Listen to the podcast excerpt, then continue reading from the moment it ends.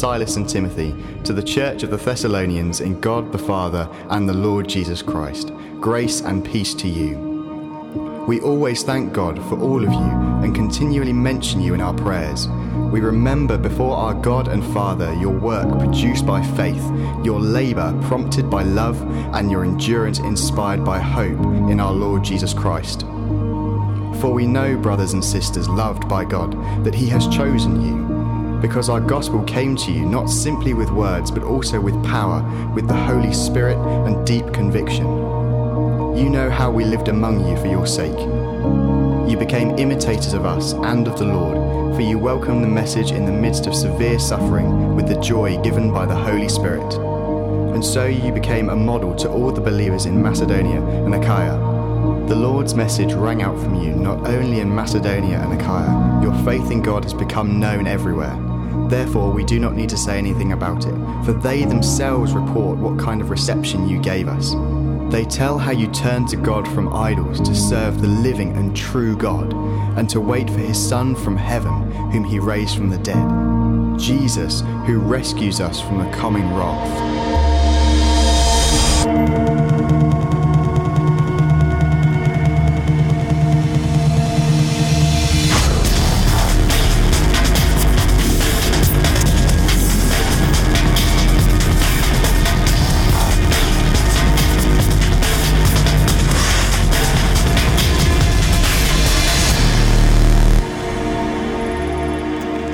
Thank you.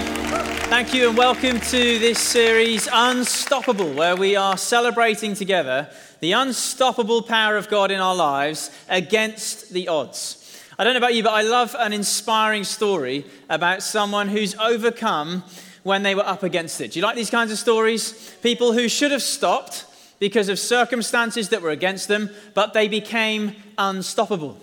Um, in preparing for this series, actually, I found online a book entitled Unstoppable, and it's by a man called Nick Vujicic. And his story is amazing. Some of you may be familiar with it. If ever there was a person who had an excuse to stop, it would have been Nick.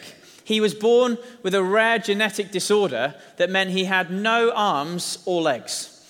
Now, I don't know about you, but having no limbs would mean you would feel like stopping. And in fact, Nick did reach a pretty dark place where he tried to stop his own life in suicide. But then he met the unstoppable God. And in this book called Unstoppable, he says this God knows I wanted arms and legs, but did I need them? No, I needed peace, forgiveness, joy, love, and a relationship with Jesus. I might not have limbs, but my God makes me unstoppable. Isn't that fantastic? Nick now is married. He travels the world as a motivational speaker. And of all things, he's taken up surfing, as you can see on the front cover of his book. I recommend the book. And I recommend that we also determine today if he can do it, we're going to do it. We're going to be unstoppable. Now, our challenges may be a bit less obvious and less severe than someone like Nick. But I imagine we all have the things in life that we feel we come up against, things that could keep us down and make us want to stop. And this is a series inspired by a New Testament letter called 1 Thessalonians to help us to say, now in God, I also am going to be unstoppable. This church in a city, a Greek city called Thessalonica, this church had everything against them. The world, as we'll see, threw the kitchen sink at them to try and stop them. And yet, the extraordinary story of this church is captured in a little verse, actually, that we just had read for us. Paul says this 1 Thessalonians 1, verse 6 In spite of severe suffering, your faith has become known everywhere. What an amazing formula that is. In spite of, could we say that together? In spite of severe suffering, your faith has become known everywhere. These were, in other words, these were an in spite of people. They were up against incredible odds. They could so easily have stopped, but in spite of the challenges they faced, they were unstoppable. And so Paul refers to them in verse 7, as we just heard, as a model church. He says, You became a model for all the believers, a model of how to be unstoppable in spite of. And so I want to take this model church, the Church of Thessalonica, and over this series, we're going to unpack their inspiration to us now today to also be in spite of people. As you can see in this visual on the screen, I want to ask you the question this morning. That question mark poses the question what is it in your life right now that could stop you living for God? It might be external challenges, work pressures, or health issues, or financial struggles, or family tensions, your own family, your children, parents, whatever it may be. It might be that you're facing criticism, opposition for your faith. It might be more internal emotions of fear and great anxiety that you feel. Maybe you've experienced something like depression, or you just feel on the inside inferior, like giving up. You know, life throws stuff at us that could stop us. But the challenge of this series is to say, no, because of God, I'm going to be unstoppable. In spite of, I'm going to be an in spite of person.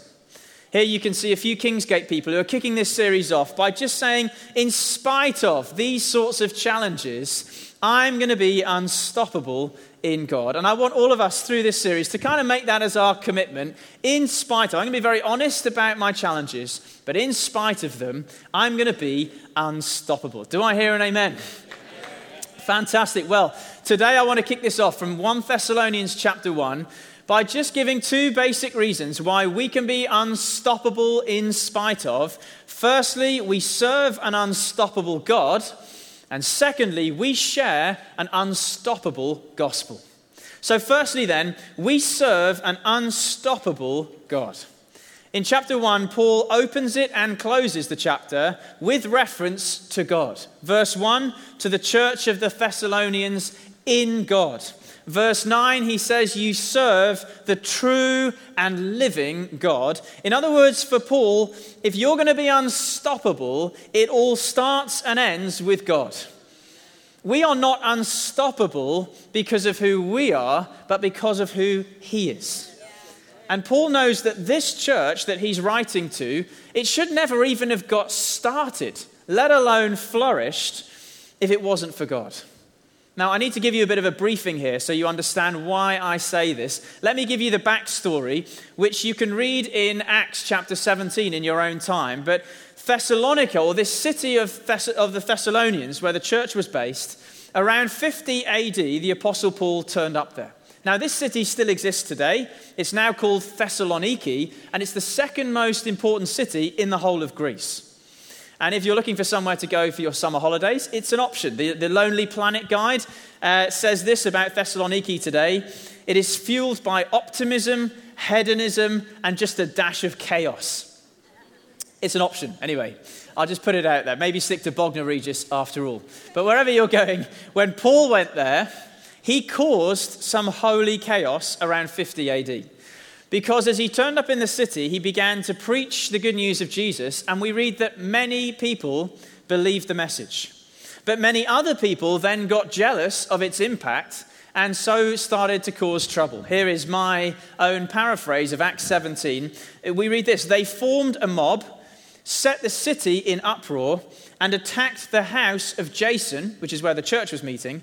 They dragged some of the believers before the city authorities and shouted, these men who have turned the world upside down have come here also. Don't you love that last phrase? Even the enemies are having to admit these Christians turn the world upside down. Isn't that great when the opposition are acknowledging this team is unstoppable? But after causing chaos, the Apostle Paul and his team get out while they can, leaving then this fledgling church. He's only been with them for possibly months, maybe even only weeks. They're brand new Christians. Their lifeline's just been cut off. They're alone, and the whole of the city is in uproar against them. Paul must have, as he left, Paul must have felt like a parent who has to leave their toddler in the jungle on its own, surrounded by predators. In other words, this church should have stopped, right? And yet it became unstoppable. And a few months later, a news report reaches Paul to tell them that in fact the child, the toddler, has grown up, led the lions to Christ, and filled the whole jungle with the sound of the gospel. Now, can you imagine his joy and relief when he hears this news? That they are in spite of people who've become unstoppable.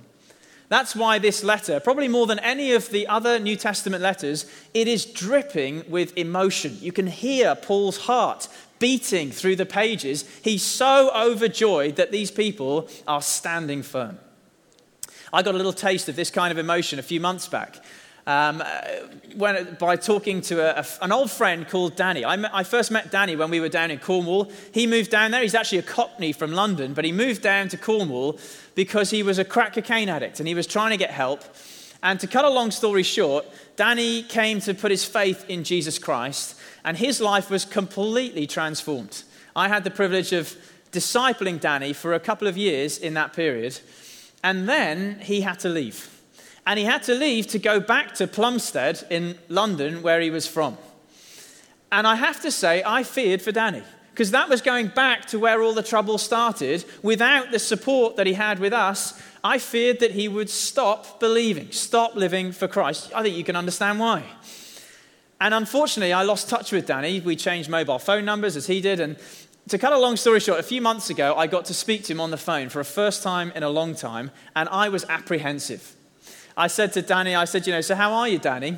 And he said, I'm good, Andrew, I'm good. That's how he speaks. He's got a funny accent. Trust me. I'm good, Andrew, I'm good. And I said, so, you know, so what have you been up to, Danny? And here's what he said.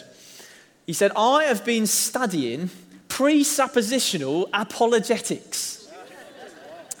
Now, you may not know what that is, but the good news for me is it's not a Class A drug, right? Danny has been studying the Bible.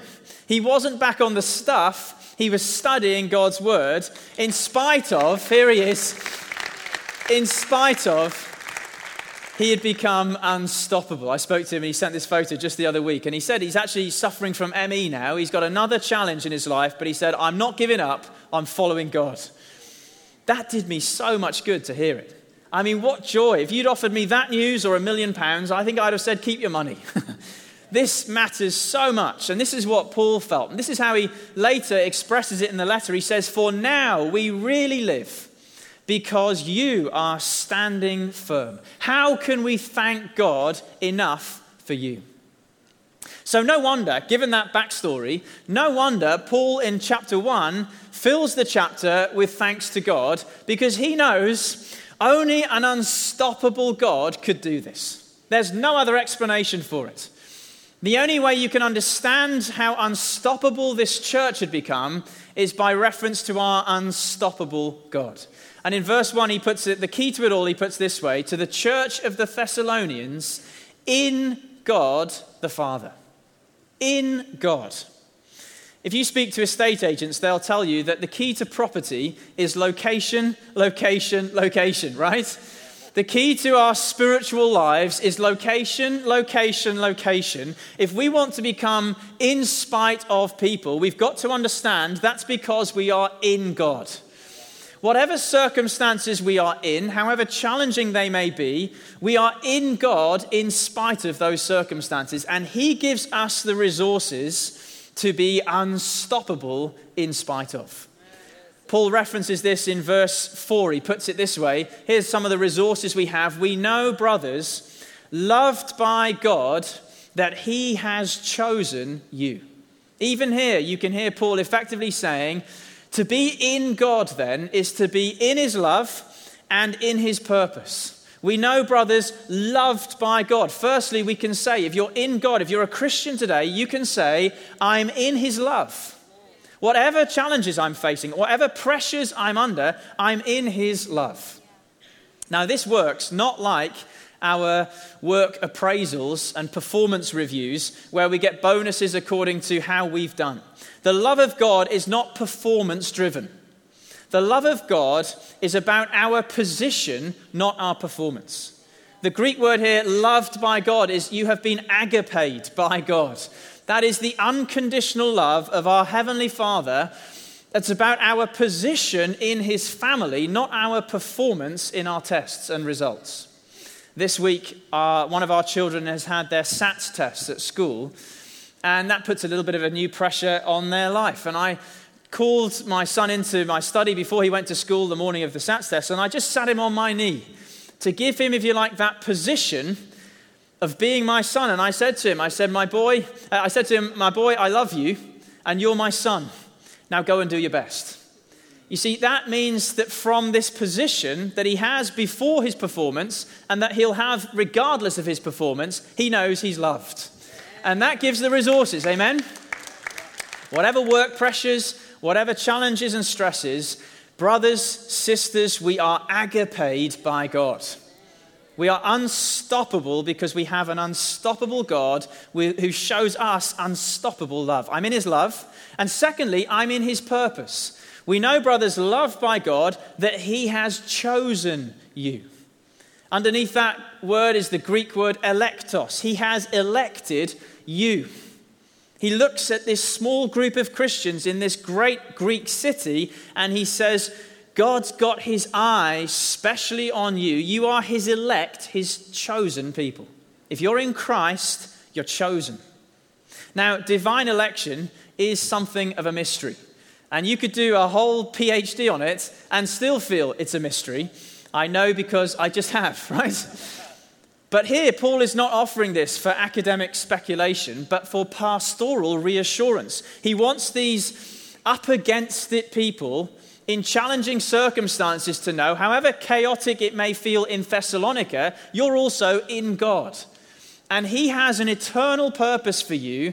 He chose you long before you chose Him.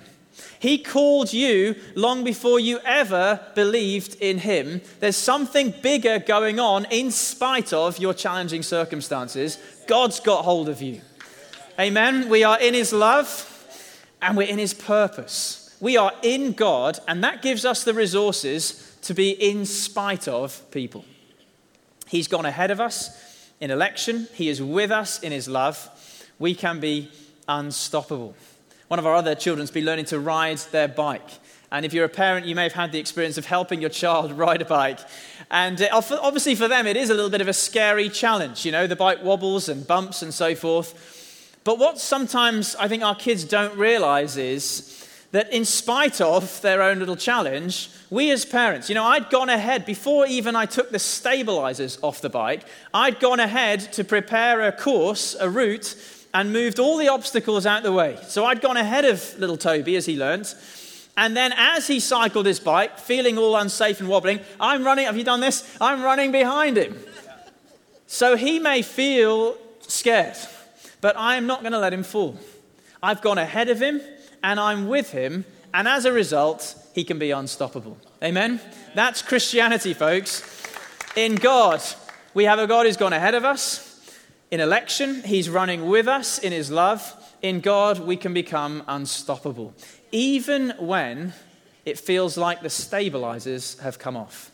When circumstances hit that are a real challenge, in spite of, we can be unstoppable. And to inspire us in this, one of our own congregation, Jess, is going to share her story. Take a look at this.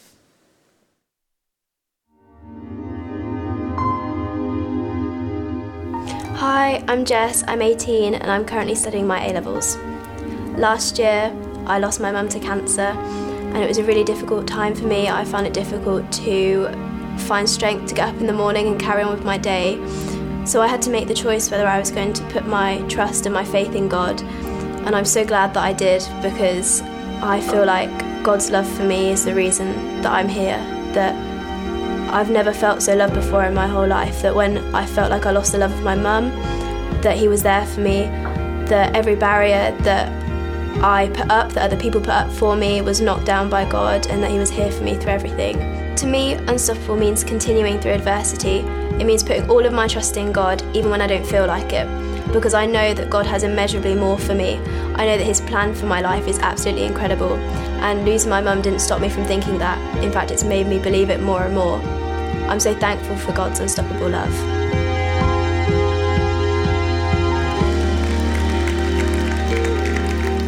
Yeah, we want to say thank you to Jess. What a brave and powerful story of in spite of unstoppable. Amen. I don't know what you're facing, but let's all be inspired. If we're in God, we're in His love, we're in His purpose, we can be unstoppable. We have an unstoppable God. And secondly, we share an unstoppable gospel. We have an unstoppable God, and we share an unstoppable gospel. In the second half of chapter 1, Paul highlights the double movement of the gospel breaking in and breaking out through this church. The gospel breaks in. In Thessalonica, it broke into these lives of people who were not Christians and made them Christians. And then through them, it broke out and transformed the whole region around. And this double movement of in and out, I think this is what Paul means when he says, You are to them, he says, You are a model church. In spite of the beating and the suffering they'd endured, he describes them as a sort of spiritual supermodel. Why? Because as the gospel broke in, it not only changed them, but they let it break out and change the whole world around them. Now, a little while ago, one of the friends of this church, uh, Stuart Bell, spoke a word over Kingsgate that Kingsgate would be a model church. And I think the key to it is right here. It's about being an inside out church.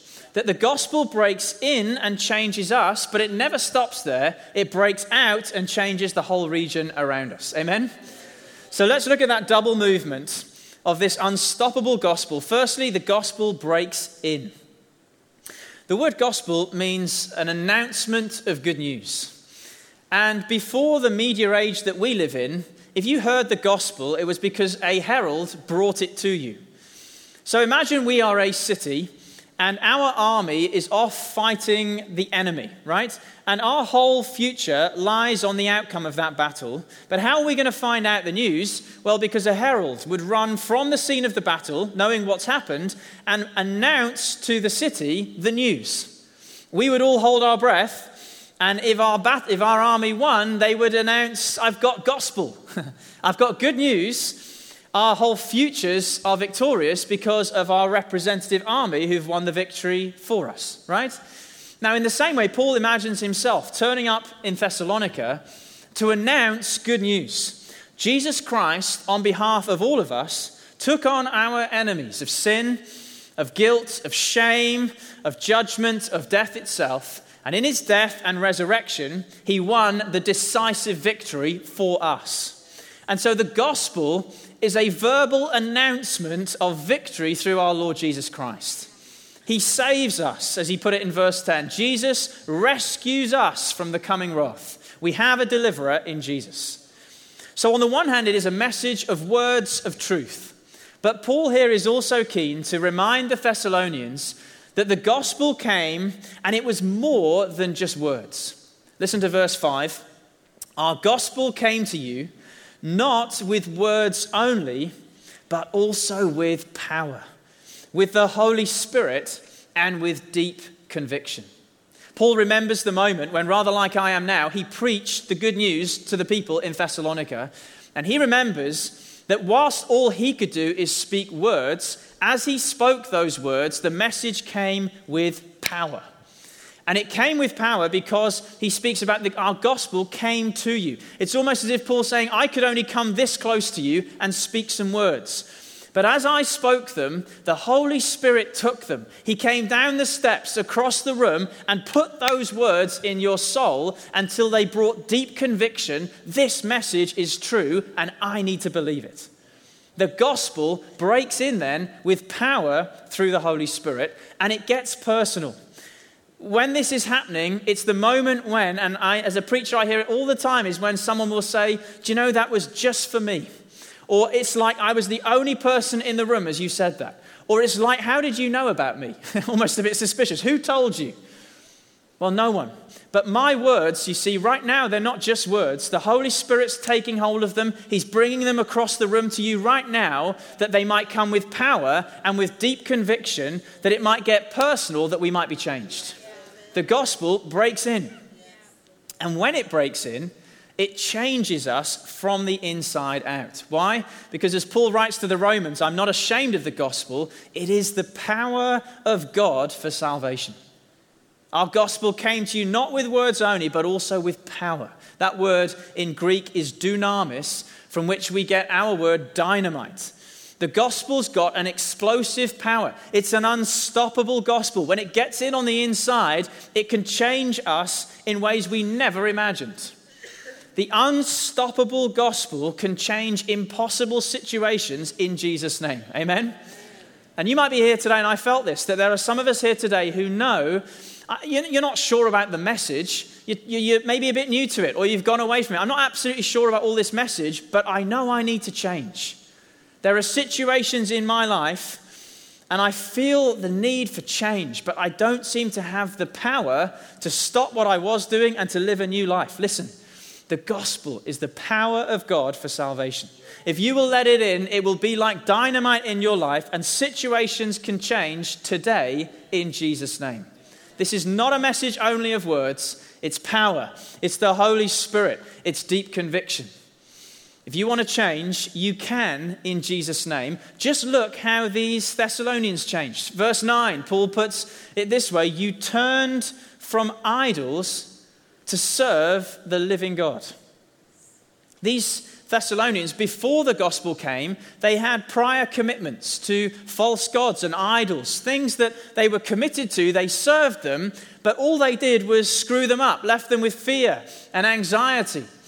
And Paul says, when the gospel came, you had new power to break with those old things that only ruined your life those addictions and habits and fears and that shame, you got new power to say, I don't want to live like that anymore. I've got a new reality in my life. I'm living a new way. The gospel breaks off the past and allows us the power to do a 180 degree turn and to go a new way with God. And not only that, not only did they break from the past, but look how they changed in the future. Verse 6 you then became imitators of the Lord. Isn't that extraordinary? These former idol worshipping people, with very little discipleship, because Paul had to leave so quickly, they began to become imitators of the Lord. That Greek word beneath imitators is mimic, from which we get our word to mimic or to do an impression of.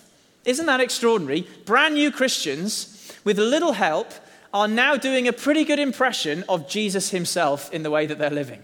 That's the power of the gospel. It can turn our lives round until other people begin to see a faint recognition of Jesus in us because we're in God. Isn't that extraordinary? What a power that is when people not only change their beliefs, but they also change their whole behavior to be like Jesus. The gospel can do this. If you want to change, it can start today through faith in Jesus because the gospel is the power of God. I get the privilege of serving on Alpha in this church and seeing this happen before our eyes. People come on Alpha, which is a course, and in the course of Alpha, they change. They often come at the start not even believing or sure that there is a God. And by the end of the course, the unstoppable gospel has transformed their lives. There was one chap on our last course, and at the very last session, I got to speak to him and I said, So, how have you found Alpha? And he just said, Amazing. and he said, Amazing. He said, I don't know who I am anymore. I've changed so much. I love that. I don't know, I don't know who I am anymore. I've changed beyond all recognition. And then he said this He said, I started Alpha an atheist. Now I feel like an evangelist. he was bringing more people to the next Alpha, totally transformed. And that, folks, is the model. The gospel breaks in, and secondly, the gospel breaks out. Out through our lives to change the lives of those around us. That's what Paul means that this is a model church. It's in and then it's out. It's an inside out church. And as a result, he describes them as a model, probably rather like if you're a teacher, you may know of a model pupil in your class. And what you mean is they're the kind of people who do what they should be doing even when you didn't tell them to right? Even when you're not standing over them like a hawk watching them, they're doing it anyway. And that was this church. After Paul left and could no longer influence them, they just got on with sharing the good news with their whole region. And verse 8 sums it up this way The gospel, the good news of Jesus, the Lord's message, rang out from you in the whole of Macedonia and Achaia, the surrounding regions. That word rang out is the Greek word echo the good news of Jesus was like a sound that from this church reverberated through their whole region in Jesus' name. The word can be used for the sound of a trumpet that changes the atmosphere, the sound of church bells that ring out with hope, the sound of a stadium packed with people who all cheer in victory at the same time, and the whole neighborhood hears the good news. That was this church. From this one church, the whole region heard about Jesus, in spite of everything they were up against. What an unstoppable church, hey? The gospel broke in and the gospel broke out. And the result was you couldn't live in Thessalonica or the towns and villages around it without hearing the good news of Jesus. It was a new sound in your neighborhood that you heard. Now, what a vision for us. Imagine if we all became in spite of people. Imagine if we all this week did a good impression of Jesus in our workplaces and neighborhoods and at the school gates. Imagine if we all made the sound of the good news of Jesus ring out through our lives. Imagine if you couldn't live in Cambridgeshire or Leicestershire without hearing about this good news. What a vision. And that's this church. Unstoppable God, unstoppable gospel coming together. What a sound we could make in Jesus' name. Now, if ever there was a church that had a reason to stop, it was this one.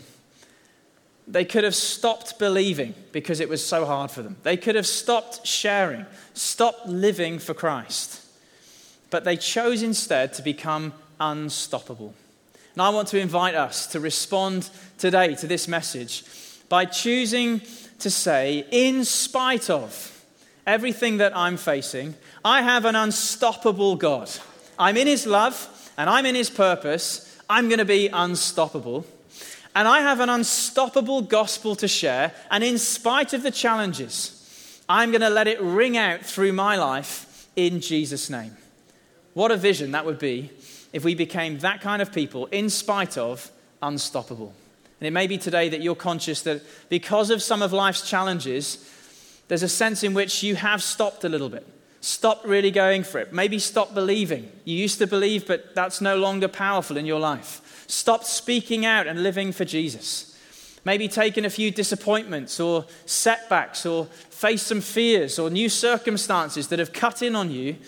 I want to encourage us today to make a new declaration over our circumstances and over our lives. I'm in God, I'm in His love and in His purpose. In spite of, I'm going to be unstoppable. Amen. Amen. Shall we pray together?